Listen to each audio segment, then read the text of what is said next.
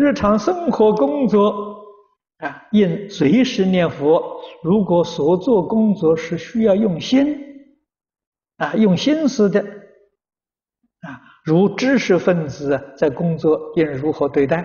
这个很简单，工作时候把佛号放下啊，这是你要用思考的，不用思考的没有问题。一面工作，一面可以哎念佛或者可以听佛号。啊！但是是用思考的，那绝对不行。决定了要专心啊工作，工作完了之后啊，把工作放下，佛号哎提起来，这就这样就行了啊，就正确了。